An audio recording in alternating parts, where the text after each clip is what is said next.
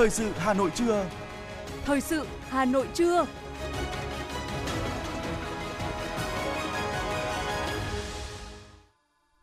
Quang Minh và Thu Minh xin kính chào quý vị và các bạn. Bây giờ là chương trình thời sự của Đài Phát thanh và Truyền hình Hà Nội, phát sóng trực tiếp trên tần số phát thanh FM 90 MHz của Đài Phát thanh và Truyền hình Hà Nội. Hôm nay thứ năm, ngày 18 tháng 8 năm 2022, chương trình có những nội dung chính sau đây.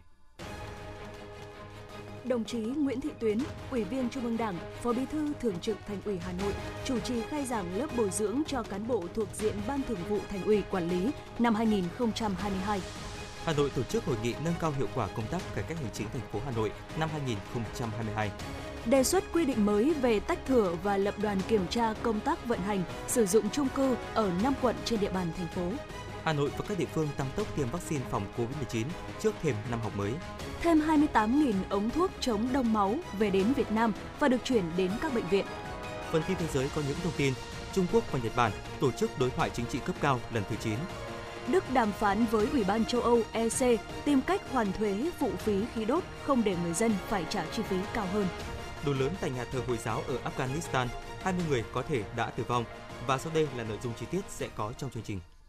Thưa quý vị và các bạn, sáng nay, đồng chí Nguyễn Thị Tuyến, Ủy viên Trung ương Đảng, Phó Bí thư Thường trực Thành ủy Hà Nội đã chủ trì khai giảng lớp bồi dưỡng cập nhật kiến thức cho 258 cán bộ thuộc diện Ban Thường vụ Thành ủy quản lý năm 2022. Đây là lớp cuối cùng trong tổng số 3 lớp bồi dưỡng được Thành ủy Hà Nội tổ chức trong tháng 8. Phó Bí thư Thường trực Thành ủy Nguyễn Thị Tuyến đề nghị các đồng chí học viên nhận thức rõ trách nhiệm của mình, nghiêm túc học tập, lắng nghe đầy đủ với tinh thần khiêm tốn cầu thị, tuyệt đối chấp hành nghiêm túc nội quy quy chế của lớp học, phát huy tính chủ động tự giác trong học tập, nghiên cứu theo sự gợi mở, định hướng của các báo cáo viên, biến quá trình học thành quá trình tự học, tự nghiên cứu. Trong quá trình học tập, cần lưu ý gắn lý luận với thực tiễn, gắn tài liệu sách vở với thực tiễn sinh động, chủ động trao đổi giao lưu, chia sẻ kinh nghiệm, bổ sung cho nhau và giúp nhau cùng tiến bộ, phấn đấu hoàn thành khóa học với kết quả cao nhất. Phó Bí thư Thường trực Thành ủy cũng mong muốn trong thời gian 3 ngày với 6 chuyên đề về tình hình kinh tế xã hội trong nước, quốc tế và thủ đô năm 2022, dự báo trong thời gian tới, đẩy mạnh xây dựng chỉnh đốn Đảng và hệ thống chính trị theo tinh thần kết luận số 21 của Ban Chấp hành Trung ương Đảng khóa 13 gắn với học tập và làm theo tư tưởng đạo đức phong cách Hồ Chí Minh. Các đồng chí học viên sẽ vận dụng những kiến thức, kỹ năng tiếp thu được trong khóa học vào thực tiễn công việc của mình để thực hiện tốt trách nhiệm, nhiệm vụ được giao. Sáng nay, Ủy ban nhân dân thành phố Hà Nội tổ chức hội nghị nâng cao hiệu quả công tác cải cách hành chính thành phố Hà Nội năm 2022. Dự hội nghị có Ủy viên Trung ương Đảng, Phó Bí thư Thành ủy, Chủ tịch Ủy ban nhân dân thành phố Hà Nội Trần Sĩ Thanh, Phó Chủ tịch Thường trực Hội đồng nhân dân thành phố Phùng Thị Hồng Hà, Phó Chủ tịch Thường trực Ủy ban nhân dân thành phố Lê Hồng Sơn, đại diện Thường trực Ủy ban Mặt trận Tổ quốc và các đoàn thể thành phố. Hội nghị tổ chức theo hình thức trực tiếp và trực tuyến đến 24 điểm cầu, sở ngành và 30 quận huyện thị xã trên địa bàn thành phố Hà Nội. Theo báo cáo của Sở Nội vụ, công tác cải cách hành chính 7 tháng đầu năm của thành phố đã được cải thiện và nâng cao. Thành phố đã đơn giản hóa 26 thủ tục hành chính, công bố công khai 3 thủ tục hành chính, danh mục 500 thủ tục hành chính, thay thế 33 thủ tục hành chính, bãi bỏ 476 thủ tục hành chính, ban hành 10 quyết định phê duyệt quy trình nội bộ trong giải quyết thủ tục hành chính để các cơ quan, đơn vị phối hợp liên thông, giải quyết thủ tục hành chính thông suốt, hiệu quả và rút ngắn thời gian, giảm thời gian đi lại của người dân, tổ chức trong thực hiện thủ tục hành chính. Đến nay, 100% thủ tục hành chính được tiếp nhận, giải quyết theo cơ chế một cửa liên thông. Hệ thống thông tin một cửa điện tử, cổng dịch vụ công trực tuyến của thành phố đã thực hiện đồng bộ với cổng dịch vụ công quốc gia theo hướng dẫn của Văn phòng Chính phủ, đảm bảo an ninh, an toàn thông tin theo quy định. Kết quả giải quyết hồ sơ giải quyết đúng hạn, trước hạn trên toàn thành phố là hơn 1 triệu hồ sơ, đạt tỷ lệ 99,78%. Theo công tác cải cách tổ chức bộ máy nhà nước, thành phố đã sắp xếp giảm 280 đơn vị sự nghiệp so với năm 2015, giảm trên 10%, sắp xếp giảm đầu mối các ban quản lý dự án chuyên ngành và hoàn thành chỉ tiêu tinh giảm 10% biên chế công chức, viên chức. Tại hội nghị, đại diện Bộ Nội vụ đã trao đổi, khuyến nghị một số giải pháp nâng cao chỉ số cải cách hành chính và chỉ số hài lòng của người dân. Đồng thời, nhiều đại biểu của các sở, ngành địa phương đã có tham luận về giải pháp nâng cao chất lượng công tác cải cách hành chính cụ thể của đơn vị và địa phương mình. Những thông tin chi tiết về nội dung này sẽ được chúng tôi tiếp tục cập nhật trong chương trình thời sự 19 giờ tối nay. Mời quý vị đón nghe. Ủy ban nhân dân thành phố Hà Nội sẽ thành lập đoàn kiểm tra các quận Thanh Xuân, Hà Đông, Hai Bà Trưng, Đống Đa, Hoàng Mai về công tác lãnh đạo chỉ đạo của cấp ủy Đảng và công tác quản lý nhà nước đối với việc vận hành, sử dụng nhà chung cư. Đoàn kiểm tra do Phó Chủ tịch Ủy ban nhân dân thành phố Hà Nội Dương Đức Tuấn làm trưởng đoàn. Các phó trưởng đoàn bao gồm Giám đốc Sở Xây dựng Võ Nguyên Phong, Phó Giám đốc Công an thành phố Trần Ngọc Dương và các thành viên là lãnh đạo các sở ngành, Sở Xây dựng, Thanh tra thành phố, Sở Kế hoạch và Đầu tư, Sở Tài chính, Sở Quy hoạch Kiến trúc, Ban Nội chính Thành ủy, Sở Tài nguyên và Môi trường, Cục Thuế Hà Nội. Các đơn vị nằm trong danh sách kiểm tra bao gồm các quận Thanh Xuân, Hà Đông, Hai Bà Trưng, Đống Đa và Hoàng Mai. Ủy ban nhân dân thành phố Hà Nội mới đây đã đưa ra dự thảo quy định điều kiện tách thửa, hợp thửa và diện tích kích thước tối thiểu được tách thửa đối với từng loại đất trên địa bàn. Theo dự thảo, Hà Nội đề xuất các thửa đất được hình thành từ việc tách thửa phải có chiều dài, tức là chiều sâu, so với chỉ giới xây dựng từ 4m trở lên và có chiều rộng cạnh tiếp giáp với đường giao thông hiện hữu hoặc mô tả trên hồ sơ, từ 3m trở lên đối với khu vực cách phường, thị trấn, từ 4m trở lên đối với khu vực cách xã vùng đồng bằng, từ 5m trở lên đối với khu vực cách các xã vùng trung du và miền núi. Đồng thời, thửa đất phải có diện tích nằm ngoài chỉ giới đường đỏ không nhỏ hơn 30m đối với các khu vực phường thuộc 4 quận Hoàn Kiếm, Ba Đình, Đống Đa và Hai Bà Trưng. Đối với các khu vực thuộc phường thị xã Sơn Tây và 8 quận Hà Đông, Bắc Từ Liêm, Nam Từ Liêm, Thanh Xuân, Long Biên, Hoàng Mai, Cầu Giấy, Tây Hồ không nhỏ hơn 40 m2. Đồng thời không nhỏ hơn hạn giao đất ở mới mức tối thiểu quy định tại điều 3 quy định ban hành kèm theo quyết định số 20/2017 ngày 1 tháng 6 năm 2017 của Ủy ban nhân dân thành phố Hà Nội đối với các xã thị trấn còn lại. Thửa đất mới hình thành và thửa đất còn lại sau khi tách thửa phải đáp ứng điều kiện có đường vào. Trường hợp chia tách thửa đất có hình thành ngõ đi thì ngõ đi phải có chiều rộng mặt cắt ngang từ 4m trở lên đối với thửa đất thuộc khu vực các xã vùng trung du và miền núi, từ 3m trở lên đối với thửa đất thuộc khu vực các xã vùng đồng bằng, từ 2m trở lên đối với thửa đất thuộc khu vực thị trấn và các phường thuộc thị xã Sơn Tây và 8 quận Hà Đông, Bắc Từ Liêm, Nam Từ Liêm, Thanh Xuân, Long Biên, Hoàng Mai, Cầu Giấy, Tây Hồ, từ 1m trở lên đối với thửa đất thuộc khu vực các phường thuộc 4 quận Hoàn Kiếm, Ba Đình, Đống Đa, Hai Bà Trưng. Trường hợp chia tách thửa đất có hình thành đường giao thông trên diện tích đất không phải là đất ở thì người sử dụng đất phải làm thủ tục chuyển mục đích sử dụng đất trước khi thực hiện thủ tục chia tách thửa đất. Bộ Xây dựng vừa có văn bản gửi Ngân hàng Nhà nước Việt Nam danh mục dự án nhà ở xã hội, nhà ở cho công nhân, cải tạo chung cư cũ đợt 2 được hỗ trợ lãi suất từ Ngân hàng Nhà nước theo Nghị định số 31 của Chính phủ. Theo đó, Bộ Xây dựng xác định thêm 11 dự án nhà ở xã hội, nhà ở công nhân, cải tạo chung cư cũ đảm bảo đủ điều kiện được hỗ trợ lãi suất từ 2% từ ngân sách nhà nước.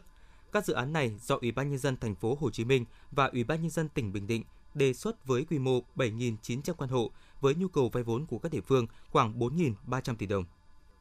Thưa quý vị, với khoảng 60 đầu xe khách chạy các tuyến cố định từ Hà Nội đi một số tỉnh phía Bắc, đại diện một công ty vận tải cho biết, sau 5 lần giảm giá xăng dầu, tổng cộng khoảng 19%, doanh nghiệp đã gửi hồ sơ kê khai giảm hơn 8% giá vé, dự kiến sẽ áp dụng từ ngày 20 tháng 8 tới. Theo đại diện vụ vận tải, Bộ Giao thông Vận tải, báo cáo nhanh của một số địa phương cho thấy một số hãng taxi đang kê khai giảm giá cước từ 6 đến 12%. Các tuyến vận tải khách cố định cũng đã và đang giảm từ 5 đến 14%. Các lĩnh vực đường sắt, đường biển, hàng không, giá cước cũng đang bắt đầu hạ nhiệt. Riêng với đường thủy nội địa từ đầu năm đến nay chưa tăng giá nên không kê khai giảm đợt này. Mặc dù thị trường đã ghi nhận dấu hiệu giảm giá cước vận tải, nhưng số lượng doanh nghiệp thực hiện vẫn còn khiêm tốn. Không ít doanh nghiệp vẫn có tâm lý nghe ngóng chờ đợi các đợt điều chỉnh giá xăng dầu tiếp theo. Việc này đảm bảo hơn nữa sự vào cuộc của cơ quan chức năng để đảm bảo quyền lợi người tiêu dùng và bình ổn giá cả thị trường.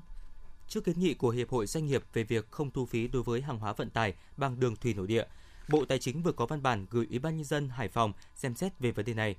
Bộ Tài chính cho biết, vừa qua tiếp thu ý kiến của các bộ ngành, ban ngành thành phố Hồ Chí Minh điều chỉnh mức thu phí mà cụ thể là giảm mức thu từ ngày 1 tháng 8. Do đó, Bộ Tài chính đề nghị Ủy ban nhân dân thành phố Hải Phòng nghiên cứu các kiến nghị của các hiệp hội doanh nghiệp, ý kiến của Ủy ban Tài chính, ngân sách của Quốc hội, kinh nghiệm xử lý của thành phố Hồ Chí Minh và có phương án xử lý kiến nghị phù hợp gửi Bộ Tài chính để tổng hợp báo cáo Thủ tướng Chính phủ.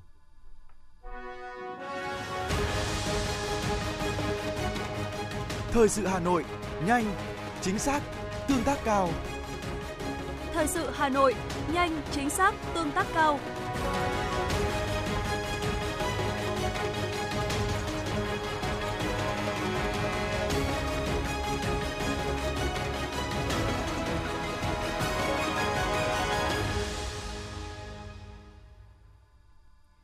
Thưa quý vị và các bạn, giữa thời chiến tranh chống Mỹ bước vào giai đoạn ác liệt, để đảm bảo hỗ trợ cho việc vận chuyển vật tư, trang thiết bị cho các đơn vị tại chiến trường miền Nam, đội thanh niên xung phong K53 đã được thành lập làm công tác thanh vận tại khu giải phóng miền Tây Trị Thiên. Đây là đội thanh niên xung phong đầu tiên và duy nhất của đoàn cử đi chiến trường miền Nam và được phong tặng danh hiệu Anh hùng lực lượng vũ trang nhân dân, ghi nhận của phóng viên Thế Nghiệp.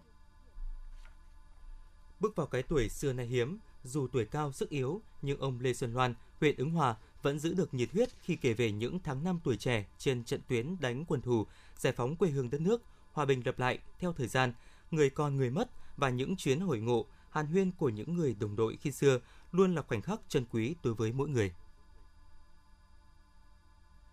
Lại đúng 29 năm gặp nhau lại, tức là tổ chức tại đây. Thế còn những năm khác thì gặp ở đây, gặp ở Hà Nội. Và tình cảm anh em thì không bao giờ có thể phai mờ được, vẫn nhớ nhau, vẫn chung thủy với nhau. Đội thanh niên xung phong K53 được thành lập với 347 cán bộ và đoàn viên thanh niên của 5 tỉnh thành phố bao gồm Hà Nội, Nam Định, Ninh Bình, Quảng Trị và Thừa Thiên Huế. Trải qua quá trình huấn luyện, đội thanh niên xung phong K53 cũng đã hành quân làm nhiệm vụ thanh vận tại khu giải phóng miền Tây Trị Thiên với nhiệm vụ lập trạm vận chuyển vũ khí, hàng hóa, thuốc men vào Nam và cáng thương ra Bắc. Trong suốt thời kỳ kháng chiến, dù chịu tổn thất với 111 đồng chí hy sinh và 157 người bị thương cùng hàng trăm người mắc chất độc màu da cam, nhưng đơn vị đã hoàn thành xuất sắc nhiệm vụ được giao. Ông Đỗ Quốc Phòng, trưởng ban liên lạc đội thanh niên xung phong K53 cho biết. Cái vai trò nổi bật tức là cơ bản ấy, là vận chuyển bằng mình gùi hàng hóa đi vào miền Nam, chuyển cáng thương ra Bắc và chở đò vượt sông Ba Lồng đi vào miền Nam. Thế thì thành tích của lớn nhất ấy là năm 1967 thì được công nhận là lá cờ đầu của ngành hậu cần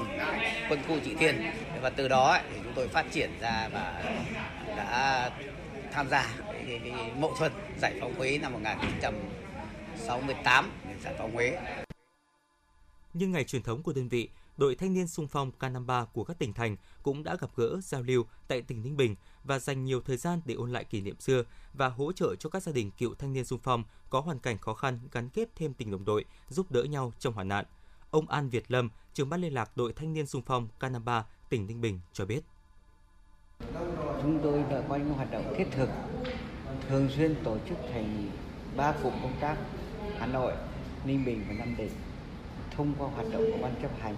cho tới cơ sở xã và các hội viên đều có điện thoại của nhau, điện thoại của lãnh đạo của đơn vị,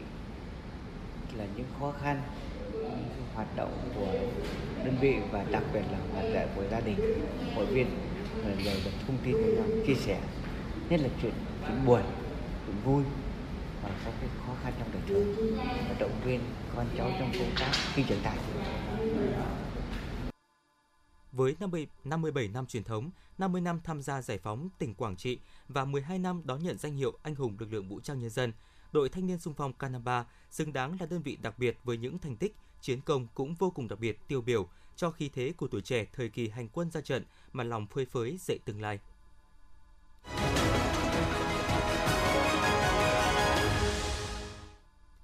Sẽ được chuyển sang những thông tin khác. Thưa quý vị và các bạn, sáng nay ngày 18 tháng 8, tức ngày 21 tháng 7 năm Nhâm Dần, tại thành phố Hồ Chí Minh diễn ra đại lễ tưởng niệm kỳ siêu đồng bào tử vong và cán bộ chiến sĩ hy sinh trong đại dịch Covid-19. Sự kiện do Giáo hội Phật giáo Việt Nam thành phố Hồ Chí Minh tổ chức diễn ra liên tục trong 3 ngày, từ ngày 18 đến ngày 20 tháng 8, tức từ ngày 21 đến ngày 23 tháng 7 năm Nhâm Dần tại Việt Nam Quốc Tự. Tại đại lễ tưởng niệm sẽ diễn ra nhiều hoạt động nghi thức bao gồm rước linh vị các hương linh đồng bào tử vong và cán bộ chiến sĩ hy sinh trong đại dịch Covid-19 về an vị tại Việt Nam Quốc Tự, khai mạc trai đàn, thắp hương tưởng niệm, các buổi pháp thoại, khóa lễ trì tụng kinh, lễ phóng liên đăng, cũng như trao quà từ thiện cho thân nhân đồng bào nghèo tử vong trong đại dịch, trẻ mồ côi do đại dịch. Thưa quý vị, thay vì mỗi nơi tiệu trường một thời điểm như năm học trước do ảnh hưởng của dịch Covid-19, năm nay, các địa phương đều thực hiện theo đúng khung kế hoạch thời gian của Bộ Giáo dục và Đào tạo. Theo đó, ngày khai giảng năm học mới của các địa phương đồng loạt diễn ra vào ngày mùng 5 tháng 9. Riêng với lịch tiệu trường, hầu hết các tỉnh thành phố cho học sinh đến trường sớm nhất từ ngày 22 tháng 8 đối với khối 1 và từ ngày 25 tháng 8 đến ngày 5 tháng 9 với học sinh các khối còn lại. Cụ thể, thời gian tiệu trường của học sinh lớp 1 ở Hà Nội, Hưng Yên, Lào Cai, Yên Bái, Nam Định, Ninh Bình, Kon Tum, Kiên Giang, Gia Lai, Quảng Trị, Hậu Giang, Bến Tre, Bạc Liêu và Đồng Nai là vào ngày 22 tháng 8. Học sinh các lớp còn lại đồng loạt tiệu trường vào ngày 29 tháng 8. Những ngày gần đây, hầu hết trẻ nhập viện do mắc COVID-19 chưa được tiêm. Yêu cầu đặt ra là cần tăng tốc hơn nữa tỷ lệ bao phủ vaccine. Do đó, Sở Y tế yêu cầu Trung tâm Cấp cứu 115, các bệnh viện, nhất là các bệnh viện chuyên khoa nhi, tiếp tục triển khai các đội tiêm khi nhận được sự điều động tăng cường. Trung tâm Kiểm soát Bệnh tật sẵn sàng xe tiêm lưu động để tiêm vaccine cho học sinh tại các trường học khi nhận được yêu cầu. Đến nay, tỷ lệ trẻ từ 5 đến dưới 12 tuổi tiêm mũi 1 đã vượt 50%. Tại Hà Nội, ngành y tế thành phố đang tích cực triển khai phối hợp với các trường học để tổ chức tiêm vaccine phòng COVID-19 cho học sinh trước khi bước vào năm học mới. Trong năm học mới 2022-2023, mức đóng bảo hiểm y tế học sinh sinh viên vẫn giữ nguyên, không tăng so với năm học trước. Theo đó, học sinh sinh viên đóng 70% và ngân sách nhà nước hỗ trợ 30%. Tổng mức đóng bảo hiểm y tế cho học sinh sinh viên đối với học sinh đầu cấp hoặc đã tham gia bảo hiểm y tế gián đoạn trong năm học trước thì có thể tham gia bảo hiểm y tế ngay từ đầu năm học. Khi chính phủ điều chỉnh mức đóng bảo hiểm y tế, mức lương cơ sở, người tham gia vào ngân sách nhà nước không phải đóng bổ sung hoặc không được hoàn trả phần chênh lệch do điều chỉnh do đóng bảo hiểm y tế. Mức lương cơ sở đối với thời gian còn lại đã đóng bảo hiểm y tế. Theo thông tin từ Cục Quản lý Dược, Bộ Y tế cho biết có thêm 28.000 ống thuốc protamine sulfat, thuốc cầm máu và chống đông máu chỉ sử dụng trong quy trình mổ tim lồng ngực vừa về đến Việt Nam và được chuyển đến các bệnh viện. Cục Quản lý Dược nêu rõ, do thuốc này là mặt hàng không thể thiếu trong quy trình phẫu thuật tim lồng ngực, vì vậy để đảm bảo kịp thời, cung ứng đủ thuốc cho nhu cầu sử dụng, Cục Quản lý Dược đề nghị Sở Y tế các tỉnh, thành phố trực thuộc Trung ương, bệnh viện, viện có giường bệnh trực thuộc Bộ, các cơ sở nhập khẩu thuốc nghiêm túc thực hiện các văn bản chỉ đạo của Cục Quản lý Dược liên quan đến việc cung ứng thuốc protamine sulfat. Cục Quản lý Dược Bộ Y tế vừa có văn bản gửi Sở Y tế các tỉnh, thành phố và Công ty Cổ phần Thương mại Dược phẩm Quang Minh, phường Trường Thạnh, thành phố Thủ Đức, thành phố Hồ Chí Minh về việc đình chỉ lưu hành, thu hồi mỹ phẩm không đạt tiêu chuẩn chất lượng. Theo đó, Cục Quản lý Dược cho biết đã nhận được báo cáo của Trung tâm Kiểm nghiệm Bắc Ninh về việc phát hiện sản phẩm kem bôi ngoài da Chanzaza 8g sản xuất tại Công ty Cổ phần Thương mại Dược phẩm Quang Minh không đạt chất lượng.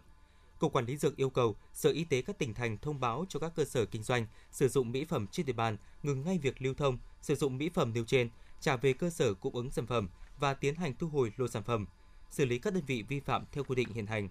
Cục Quản lý Dược cũng đề nghị Sở Y tế Thành phố Hồ Chí Minh kiểm tra Công ty Cổ phần Thương mại Dược phẩm Quang Minh trong việc chấp hành các quy định của pháp luật về quản lý mỹ phẩm trong hoạt động sản xuất và kinh doanh mỹ phẩm.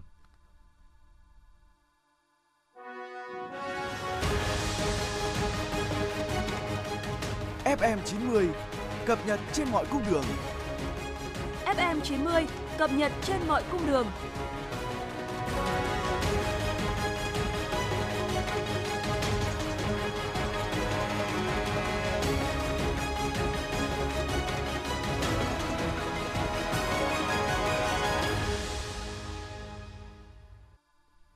Thưa quý vị, Bộ Công an đang dự thảo thông tư quy định quy trình hoạt động tuần tra kiểm soát của cảnh sát cơ động, trong đó đề xuất rõ các trường hợp cảnh sát cơ động được kiểm tra kiểm soát người, phương tiện, đồ vật, tài liệu. Dự thảo quy định quy trình hoạt động tuần tra kiểm soát của cảnh sát cơ động đề xuất việc kiểm soát người, phương tiện, đồ vật, tài liệu được tiến hành trong các trường hợp sau: khi phát hiện hành vi vi phạm pháp luật về an ninh trật tự, khi có căn cứ để cho rằng trong người, phương tiện có cất giấu đồ vật, tài liệu, phương tiện được sử dụng để vi phạm pháp luật, nếu không kiểm tra kiểm soát ngay thì đồ vật, tài liệu, phương tiện đó bị tẩu tán, tiêu hủy. Khi phát hiện người phạm tội quả tang,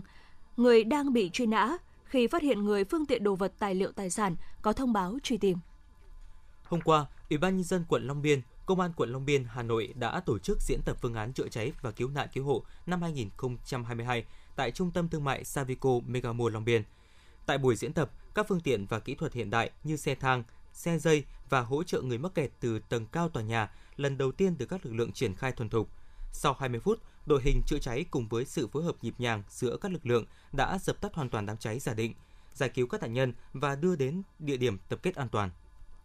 Thưa quý vị, những ngày gần đây ở Hà Nội liên tiếp xảy ra hàng chục vụ cháy tại các cơ sở kinh doanh dịch vụ. Trong đó, ngày nhiều nhất là ngày 10 tháng 8 có đến 4 vụ cháy. Nguy cơ cháy có thể nói là tiềm ẩn ở bất cứ nơi đâu, nhưng vì sao lại liên tục phát hỏa trong những ngày gần đây? Nguyên nhân là do sự chủ quan bất cẩn của người dân hay là do ý thức chấp hành phòng cháy của các cơ sở này là chưa đảm bảo? Phản ánh của phóng viên thời sự cho thấy thực trạng và một số tồn tại trong công tác phòng cháy hiện nay. Mới đây, một số vụ cháy khiến dư luận thủ đô và cả nước vô cùng bàng hoàng tại một cơ sở kinh doanh karaoke trên địa bàn quận Cầu Giấy. Vụ cháy đã khiến 3 chiến sĩ công an phòng cháy chữa cháy hy sinh trong khi đang làm nhiệm vụ. Tiếp đó là các liên tiếp những vụ cháy xảy ra tại huyện Mê Linh, huyện Gia Lâm và tại các quận Ba Đình, Đống Đa, Hà Đông, Thanh Xuân và Hồ Tây. Và gần đây nhất là vụ cháy tại biệt thự BT2, khu đô thị Pháp Vân tại quận Hoàng Mai. Trong quá trình tham gia chữa cháy và cứu nạn cứu hộ, một chiến sĩ cảnh sát đã bị bỏng nhẹ. Đây là những hồi chuông đáng báo động về công tác đảm bảo phòng cháy tại các cơ sở kinh doanh dịch vụ đông người hay các cơ sở có nhiều vật dụng, vật liệu dễ bắt lửa. Đại tá Phạm Trung Hiếu, trưởng phòng cảnh sát phòng cháy chữa cháy, Công an thành phố Hà Nội cho biết. Trong cái dịp tháng 7 âm lịch hàng năm thì các cái sự kiện báo hiếu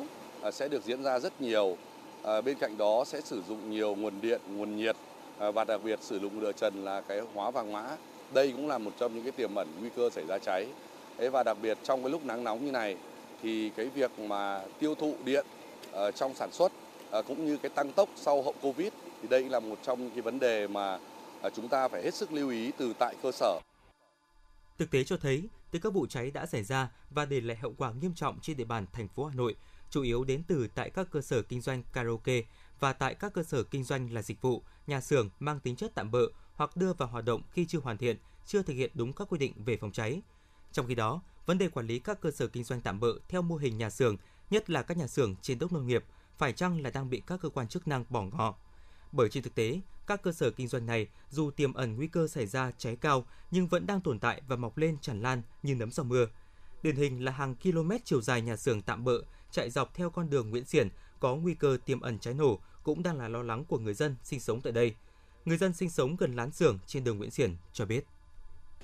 Buổi tối nó cất xe này, chưa bán nó cất xe này, nhưng có xăng trong xe, đúng không? Cất qua mình bảo nó rồi, ông đừng ấy đây, còn tôi gần đây cháy chết rồi, thì nó lại mắng mình. Đấy là đất nó cũng có dự án hết rồi, người ta có xây nhà ở tạm, cũng làm nhà tôn tạm bợ. Trước đó vào giữa tháng 2 đầu năm nay, một vụ cháy lớn gây thiệt hại tài sản của người dân cũng đã xảy ra tại khu vực nhà xưởng nằm trên tuyến đường Nguyễn Xiển. Sau vụ cháy, quận Hoàng Mai và Thanh Xuân cũng đã có động thái tháo dỡ một số nhà xưởng giữ xe tại ô tô đất nông nghiệp. Tuy nhiên, hiện nay vẫn còn nhiều nhà xưởng tại khu vực mặt tiền đường Nguyễn Xiển vô tư được dựng lên. Đặc biệt, những công trình này nằm ngay dưới chân đường điện cao thế, nếu cháy nổ xảy ra sẽ gây hậu quả rất nghiêm trọng. Thưa quý vị, hỏa hoạn luôn là hiểm họa thường trực trong đời sống con người, đe dọa lớn đến tính mạng và tài sản của người dân. Cách đây nhiều thế kỷ, người dân kinh thành Thăng Long đã rất ý thức trong việc phòng ngừa hiểm họa này. Thậm chí người dân còn lập ngôi đền thờ hỏa thần để cầu xin sự che chở trước các vụ hỏa hoạn. Và đến nay, ngôi đền Hỏa Thần ở số 30 Hàng Điếu, quận Hoàn Kiếm, Hà Nội là ngôi đền thờ thần lửa duy nhất tại Việt Nam, ghi nhận của phóng viên thời sự. Từ xa xưa, ông cha ta đã rút ra được 4 yếu tố gây thiệt hại lớn với cuộc sống của con người là thủy, hỏa, đạo và tặc. Theo lịch sử ghi chép, ngôi đền thờ thần lửa này được người dân kinh thành Thăng Long xây dựng vào thế kỷ thứ 19. Khi đó, nhà cửa của nhân dân kinh thành Thăng Long chủ yếu làm từ gỗ, tre nứa được xây liền kề nhau, thường xảy ra nhiều vụ hỏa hoạn lớn. Ông Trịnh Văn Hùng, Phó trưởng tiểu ban quản lý di tích đền Hỏa Thần cho biết. Cuối năm 1838 thì qua những cái đợt hỏa hoạn nhiều thì người ta có xây dựng lập lên ngôi đền để thờ thần lửa, để xin ngài để trị hỏa tai. Đấy. Và ngày xưa thì chỉ là một cái lời thờ nhỏ thôi, nhưng sau qua quá trình mà được trùng tu lại của 3 đợt thì được như bây giờ. Cũng theo ông Hùng, người trông nom ngôi đền theo phân công của chính quyền địa phương, vị hỏa thần được thờ trong đền là Cang Hoa Mã Nguyên Súy, một trong 2 vị thần lửa theo tín ngưỡng dân gian. Năm 1997, đền Hỏa Thần đã được công nhận là di tích lịch sử văn hóa cấp quốc gia của Việt Nam. Từ đó, ngôi đền được quan tâm và trùng tu khang trang hơn. Còn trước đó, rất ít người dân biết đến ý nghĩa và tầm quan trọng của ngôi đền đặc biệt này. bà Vũ Thị Thân, phố Hàng Điếu, Hà Nội và bà Lê Xuân Tế, phố Tường Thành, Hà Nội cho biết thêm. Chỉ biết nó là cái đền Hỏa Thần mà thuộc về phố mình thì mình sang đây đi lễ thôi chứ cũng không có quan tâm gì nhiều lắm. Cái ngôi đền ngày xưa thì nó ụp sụp lắm. So với giờ thì nó khang trang, nó đẹp đẽ hơn nhiều. Mình cũng thấy là nhiều người đến đây là lễ, cũng đặc biệt là cả nước có một ngôi đền này. Nằm sâu trong con ngõ nhỏ của phố cổ Hà Nội khiến đền Hỏa Thần càng ít người biết đến, dù đây là ngôi đền thờ thần lửa duy nhất trên cả nước. Quá trình đô thị hóa càng khiến ngôi đền trở nên nhỏ bé với không gian hiện đại xung quanh. Có lẽ đó chính là lý do khiến một tục thờ xuất phát từ nhu cầu bức thiết của đời sống ngày càng bị mai một.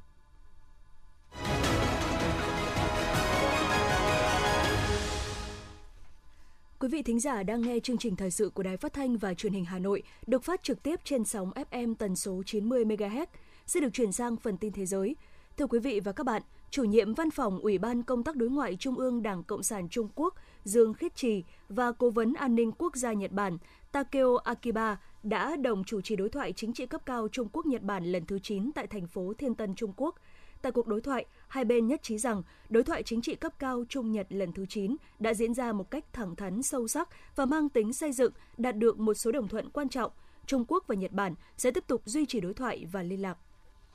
Chuyến tàu chở Tổng thư ký Liên Hợp Quốc Antonio Guterres cùng phái đoàn của tổ chức toàn cầu đã đến thành phố Lviv của Ukraine. Theo chương trình, ngày hôm nay 19 tháng 8, ông Guterres sẽ thăm thành phố Odessa. Ngày 20 tháng 8, Tổng thư ký Liên Hợp Quốc sẽ rời Ukraine và đến Istanbul, nơi ông sẽ thăm trung tâm điều phối, được tổ chức như một phần của thỏa thuận xuất khẩu ngũ cốc do Ukraine và Nga ký hồi đầu tháng 7 vừa qua dưới sự bảo lãnh của Liên Hợp Quốc và Thổ Nhĩ Kỳ. Văn phòng Tổng thư ký Liên Hợp Quốc khẳng định ông Guterres không có kế hoạch thăm Moscow trong tương lai gần. Lầu Năm Góc cho biết các lực lượng Mỹ đã tiêu diệt 13 tay súng của nhóm chiến binh Al-Shabaab trong một cuộc không kích ở Somalia. Tuần trước, lực lượng Mỹ cũng tiêu diệt 4 thành viên của Al-Shabaab trong một cuộc tấn công ở khu vực này. Lực lượng cảnh sát và các nhân chứng xác nhận đã xảy ra vụ nổ lớn tại một nhà thờ Hồi giáo ở phía bắc thủ đô Kabul của Afghanistan vào tối ngày hôm qua, theo giờ địa phương, khiến nhiều người thiệt mạng và bị thương. Trên mạng xã hội Twitter, Bệnh viện cấp cứu ở thủ đô Kabul thông báo đã tiếp nhận 27 nạn nhân của vụ nổ trên, trong đó có một trẻ em. Sau khi Ủy ban châu Âu EC phủ quyết kế hoạch miễn thuế giá trị gia tăng đối với phụ phí khí đốt của Đức, Thủ tướng nước này Olaf Scholz cho biết Berlin sẽ sớm đàm phán với EC để nhanh chóng tìm kiếm giải pháp hoàn thuế cho người dân. Ông khẳng định chính phủ Đức sẽ nhanh chóng tìm ra một giải pháp an toàn về pháp lý trước khi tiến hành phụ thu phí từ đầu tháng 10 tới. Nguy cơ bùng phát dịch bệnh nguy hiểm nếu trẻ em không được tiêm phòng. Cảnh báo này được WHO và UNICEF đưa ra trong bối cảnh tỷ lệ tiêm chủng ở trẻ em tiếp tục có mức sụt giảm cao nhất trong khoảng 3 thập kỷ vừa qua. Theo các chuyên gia y tế, để ngăn ngừa một số dịch bệnh bùng phát, hơn 90% trẻ em cần được tiêm chủng đầy đủ.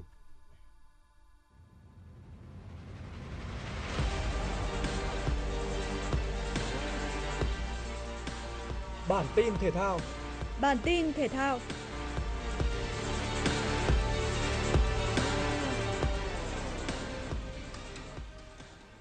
Nằm trong chương trình tập huấn tại Nhật Bản để chuẩn bị cho vòng loại U20 châu Á 2023, U20 Việt Nam đã có trận đấu giao hữu với U20 Nhật Bản. Ban huấn luyện hai đội đã thống nhất sẽ tổ chức trận đấu trong 3 hiệp, mỗi hiệp 40 phút. Trước đối thủ được đánh giá cao hơn, huấn viên Đinh Thế Nam đã tận dụng triệt để cơ hội để tất cả các cầu thủ đều được ra sân thi đấu. Do trận đấu diễn ra tại thành phố Narashino và đội tuyển U20 Việt Nam phải đáp chuyến bay từ Osaka sang, nên các cầu thủ cũng không có được thể trạng tốt nhất.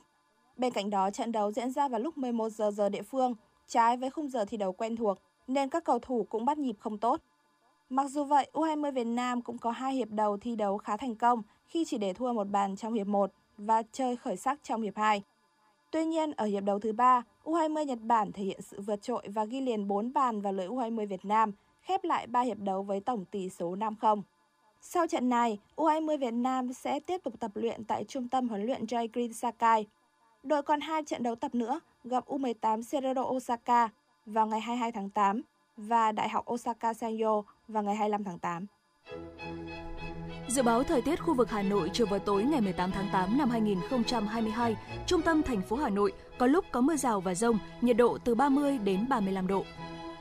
Quý vị và các bạn vừa nghe chương trình thời sự của Đài Phát thanh và Truyền hình Hà Nội. chỉ đạo nội dung Nguyễn Kim Khiêm, chỉ đạo sản xuất Nguyễn Tiến Dũng, tổ chức sản xuất Trạm Mi. Chương trình do biên tập viên Nguyễn Hằng, phát thanh viên Quang Minh Thu Vinh và kỹ thuật viên Quang Ngọc phối hợp thực hiện. Thân ái chào tạm biệt.